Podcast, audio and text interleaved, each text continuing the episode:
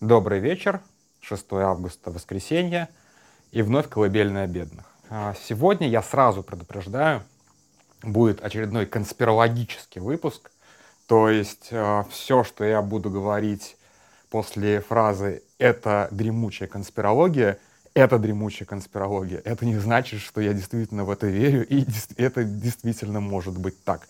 Хотя, ну, как вы понимаете. Короче, это моя любимая тема. В описании канала написано, что здесь всегда была и будет тонна конспирологии, поэтому регулярная рубрика, короче. Вот, иначе не назовешь.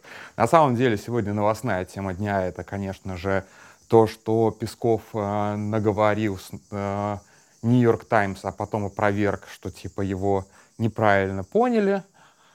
Э, не беру сейчас за точность как бы формулировок, но, короче, а про выборы, о том, что это больше бюрократический челлендж, чем а, реальная демократия, ну, в общем-то, это известно, да? Вот. И о том, зачем, в общем-то, Путину нужны выборы, я планирую большой ролик, и частично, в общем-то, я проговаривал эти вещи а, здесь, когда рассказывал о а, либерахе для битья. А, ну, в общем, ролик когда-нибудь да будет, когда я из отпуска вернусь. А пока, как бы, э, насколько я понимаю, Смирнов хотел себе взять эту тему, уж не знаю, во сколько он выйдет, видимо, позже меня уже. Так вот, конспирология. Э, конспирология. То есть все, дальше, дальше, дальше можете не слушать, дальше просто будет конспирология.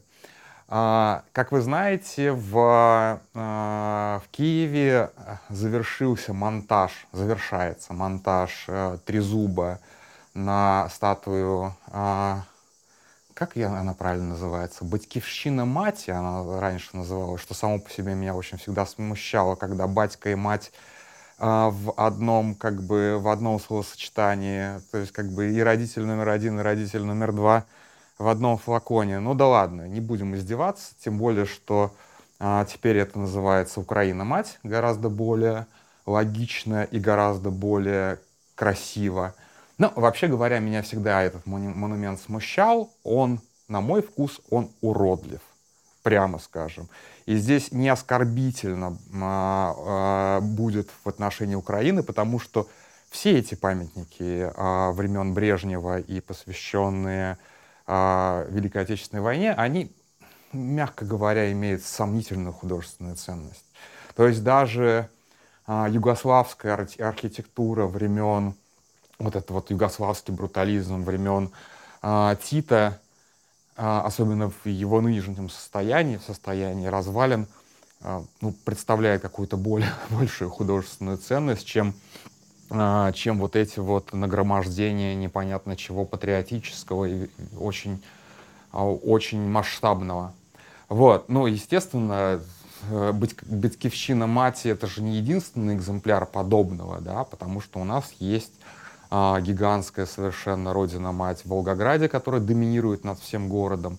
И, честно говоря, когда я был в Киеве, это было, последний раз я был в Киеве а, еще до второго Майдана в 2010 году, по-моему, меня весьма смутило.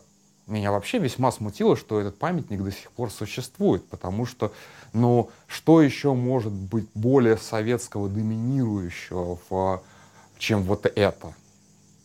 И, опять же, для контекста, а, большая часть э, постсоветских республик где-то со скандалами, где Москва хотела скандала, а где-то тихо-тихо, везде-то поубирали все.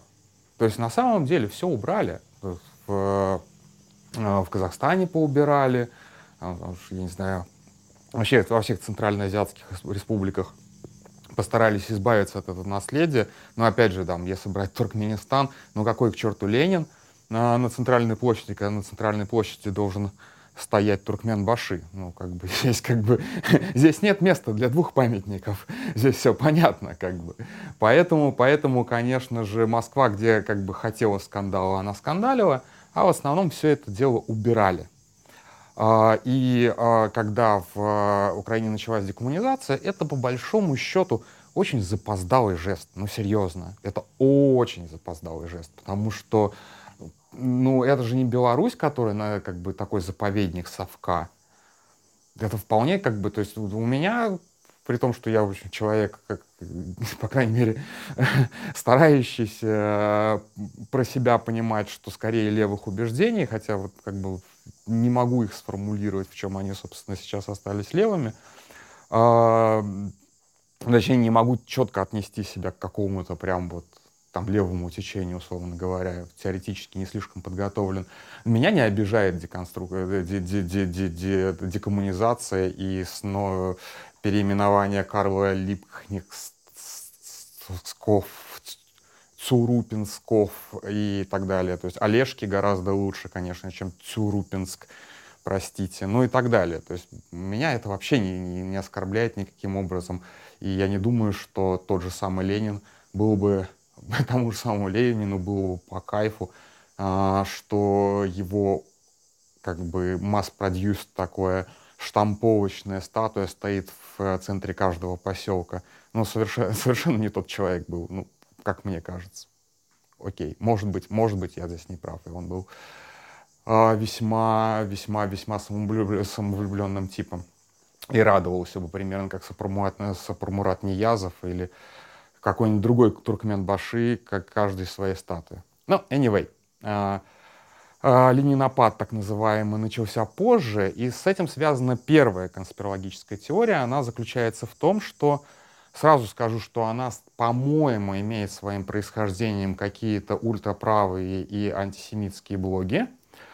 И она заключается в том, что а, через... А, фу, как бы так сказать по попроще. Через статую Ленина а, тайный коммунистический заговор осуществляет энергетический, некроэнергетический контроль территорий. А центром этого контроля, конечно же, а, а, служит а, мавзолей. То есть в мавзолее лежит мертвый Ленин. Это не просто а, тело, это не просто труп, это соответствующим образом э, снаряженный, заколдованный магический артефакт, и от него э, невидимыми некроэнергетическими потоками через каждую статую, вот примерно как статуи на острове Пасхи, э, управляется практически все постсоветское пространство, не только везде, где стоит Ленин, там, соответственно, осуществляется вот этот вот некроэнергетический контроль. А, это очень смешная теория. Я не знаю, сколько ей лет. Я ее встретил там в ЖЖ где-то там в начале 2000-х, по-моему. А, и, ну, как бы, ну, теория теория. Мало ли таких существует, да, в общем. Но когда в, в ходе вторжения в Украину начали восстанавливать памятники Ленина, я такой, а зачем, ребят, а зачем вы это делаете? Ну, то есть понятно, опять же, что таким образом, типа, вот, восстанавливается историческая справедливость, никакой, э, никакой некромеханики, никакой некромагии э, за этим, конечно же, нет. Хотя, точнее, она есть, но немножечко другого толка, потому что это попытка какого-то воскресить, какой-то там гальванизировать труп Советского Союза, но это немножечко другое.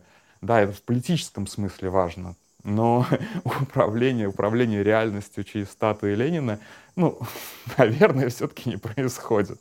Хотя теория красивая, согласитесь, потому что если ты чем-то хочешь управлять, то действительно тебе нужно, соответственно, построить зиккурат, построить мавзолей. Да, эта штука еще управляется с помощью магии древних шумеров. Это очень важно.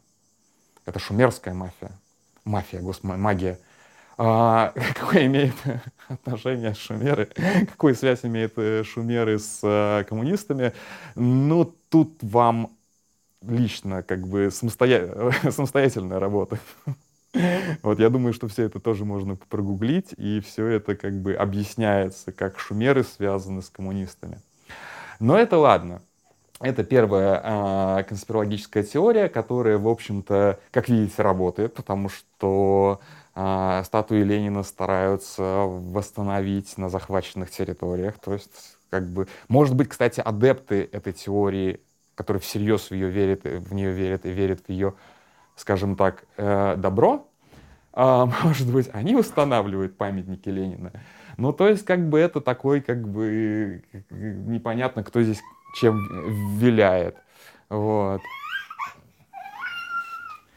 Вот, так что это первое. Сейчас, одну секунду, у меня тут надо сменить немножко дислокацию, сейчас будет очень много сверчков. Так, простите за хлопанье. А вторая конспирологическая теория, она просто супер гениальна. Я сейчас пытался, то есть я знал о ней давно, и готовясь к ролику, готовясь к этой записи, я старался прогуглить, откуда, собственно, ее знаю. И получается, что, похоже, ее придумал Виктор Пелевин. Но, это важно но, да, мы прекрасно знаем, что Виктор Пелевин очень много крадет шуток и каких-то баек из интернета. И, скорее всего, здесь произошла следующая история, что а, Пелевин ее взял от, из какого-то не сохранившегося источника, опубликовал об этом рассказе в 2010 году, а уже потом на базе этого рассказа другие авторы попытались проанализировать как-то, сопоставить, как известно, а, общеизвестные факты и пришли к тем же выводам, что и Пелевин, и даже более крутым выводам. А, итак, а, встречаете культ богини Кали в СССР. Глядите, в, а, на территории Советского Союза существует, ну, бывшего Советского Союза, существует как минимум три архитектурных ансамбля, которые подходят под культ богини Кали. А первый из них, и это, наверное, самый такой автор, который первым выпадает в Гугле, анализирует три статуи, которые а, расположены в а, Тбилиси. И там действительно, ну как сказать, ну я поверил, условно говоря. Потому что а, кто такая, давайте начнем с того, что кто такая богиня Кали. А, если верить русской Википедии, это такое, ну, ну, божество. Ну, короче, вот там, надо как бы там ну, такое вот оно, типа, а, за все хорошее против всего плохого божества. На самом деле это один из самых мрачных персонажей индуистского фольклора. А, ну, то есть, в смысле, даже не фольклора, это как-то, ну, индуизма, да. Вот, это а, богиня разрушения, богиня, а, которая представляет собой женщину с а, а, а широко раскрытым ртом и высовывающимся языком, у нее должно быть обязательно больше двух рук. Обычно это четыре руки, но вплоть до десяти. В руках, в одной руке обязательно оружие, как правило, это меч. В другой руке, там, по-моему, вторая рука у нее типа благословляющий жест какой-то делает. Третья рука, в третьей руке у нее свежеотрубленная голова а, и в четвертой руке у нее чаша с кровью. А, э, у нее на шее гирлянды из 50 черепов, а, и, да, по-моему, из 50 черепов, а, а поясницу опоясывает а, такая гирлянда из отрубленных а, рук.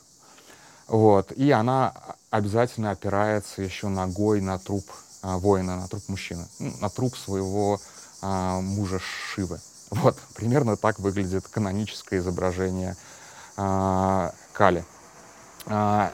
Я почитал, как это э, э, интерпретирует современный New Age. Ну, вот это вот, все вы знаете, все йога, тантра, вот это вот все, да. Ну, конечно же, короче, что символизирует а, отрубленная голова? Ну, она отря... А, борьбу с эго наверное, с хрупким, с хрупким мужским эго, наверное, все-таки. Не помню, что символизирует блюдце с кровью. А, а, пояс из конечностей, из отрубленных кистей, это символизирует карму каким-то образом. Но самое классное — это про черепа. 50 черепов, которые на шее висят. Это символизирует алфавит. Эм, ну, да, окей, это символизирует алфавит.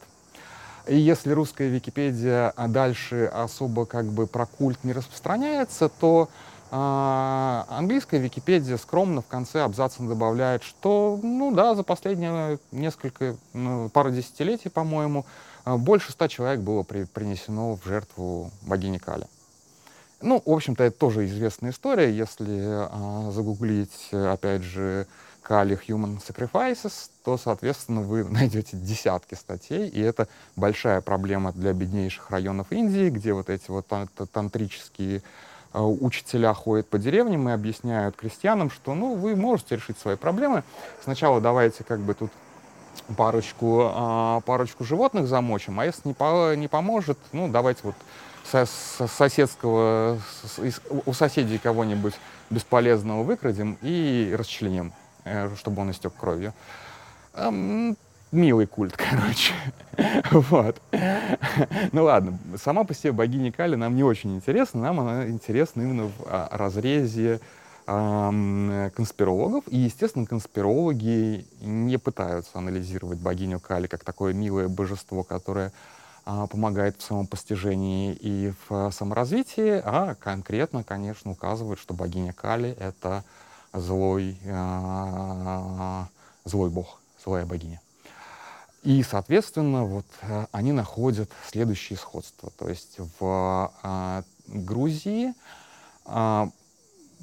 три статуи, три женских статуи. Одна держит меч и чашу, то есть, соответственно, меч и чашу с кровью. А вторая, а, по-моему, у нее такое классное ожерелье из масок, которое, ну, ну, очень похоже на ожерелье из черепов. А третья, честно говоря, вот сейчас забыл. Вот.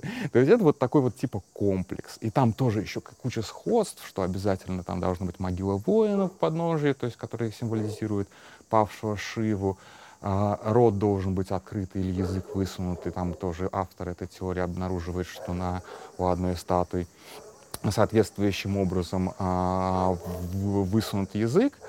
А, это в Тбилиси. Вторая статуя, совершенно очевидно, конечно же, это в Волгограде. И вот сейчас, учитывая, что сейчас возбудили уголовное дело из-за фотки с почесыванием подмышки этой гигантской дамы, я э, вслед за Пелевиным, а вот как раз у Пелевина была э, теория про Волгоградскую родину, мать, а, я себе тоже сейчас на статейку, как бы, так доверчивый э, зверек схлопотал условный срок. А, у нее, короче, следующее сходство. Ну, она держит меч, как и положено богине Кали. Потом вторая рука у нее, по-моему, пустая. Но а, третья рука, у нее есть третья рука, тайная, скрытая рука, она как бы находится в отдельном комплексе, а, и она держит факел. То есть это неизвестно, чья рука из земли, которая держит факел, ну, то есть чашу, да, чашу с кровью. А, но автор этой теории считает, что это третья рука, соответственно, Родина Матери, соответственно, богиня Кали. Ну и, естественно, а, э, эта статуя буквально состоит на гигантской могиле. И там еще внизу в комплексе есть отдельно памятник э, павшему мужчине, что, соответственно, тоже укладывается в конспирологическую теорию. А, теперь, но, но, здесь важное но, ни один из конспирологов, которого я, по крайней мере, нашел, не укладывает Батькивщину мати в, в, в эту теорию. Наоборот, э, а, конспирологи считают, что женская статуя на Майдане подходит под эту теорию, а не, а, не Батькивщина мати. Но давайте посмотрим на нее взглядом конспиролога. Она, она держит меч. Ну, как бы, да, у нее есть оружие, соответственно. А во второй руке она держит щит. Ну, что это? Что, -то, что такое щит, как не перевернутая чаша? Все логично все правильно. Ну и по поводу дополнительных конечностей, то, видимо, статуя на Майдане, она как раз и дает еще две конечности. То есть уже у нас есть четыре, четыре руки. Все сходится, все абсолютно прозрачно. То есть это культ Бали, эта статуя посвящена богине Кали. А, и, соответственно, для того, чтобы к ней приступить, каким-то образом ее реконструировать, вокруг должна быть большая война, что, собственно, и происходит почему все это время украинские власти не приступали к демонтажу герба СССР, который возвышался над городом и фактически а, подавлял своим как бы вот этим вот э, своей магией весь Киев, потому что для того, чтобы соблюсти условия, вокруг должна быть большая война. И вот она произошла, и только в, это, только в, этих, в этих обстоятельствах удалось скорректировать памятник. Вот. А что же тогда символизирует герб? О, вот это уже сложно, честно говоря. То есть замена одного герба другим. То есть это фактически же это блюдо с кровью. Ну, короче, здесь моя фантазия, честно говоря, кончается. Я думаю, что надо будет потом еще дополнить это дело в комментариях. А, если, если у кого-то будут мысли, что на самом деле это может значить. Но все, на этом давайте закончим с конспирологической теорией. Теперь по факту. Действительно, очень-очень странно для меня, что этот памятник просто не был снесен, потому что, как и многие творения Вучетича, они просто чудовищно уродливы. Понятно, что в Волгограде это уже типа намоленное место, и это памятник больше, чем в памятник. Ну и, наверное, киевляне мне тоже скажут, что этот памятник больше, чем памятник, и поэтому его ну, никак не, невозможно было трогать. Вот. И то, что его сейчас хотя бы вот так переделали, это вообще-то как бы это очень хорошо, потому что что-то более безвкусное, чем советский герб, в который напихали вообще все, что только можно.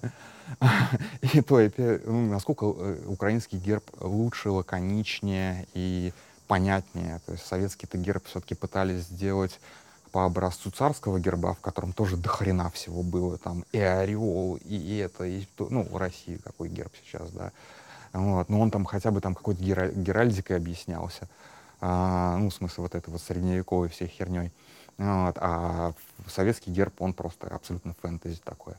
А, и замена вот этого вот странного а, набора, о, цикады смолкли, а, странного набора колосьев, а, а, этих самых а, серпов, молотков. Кстати, про оружие. Получается, что а, статуя это вооружена на обе руки. То есть у нее в, руке, в одной руке щит, но на этом э, щите э, и серп, и молот. Ну, то есть, то есть получается, что у нее на две руки три вида вооружения, но вполне себе кали, извините.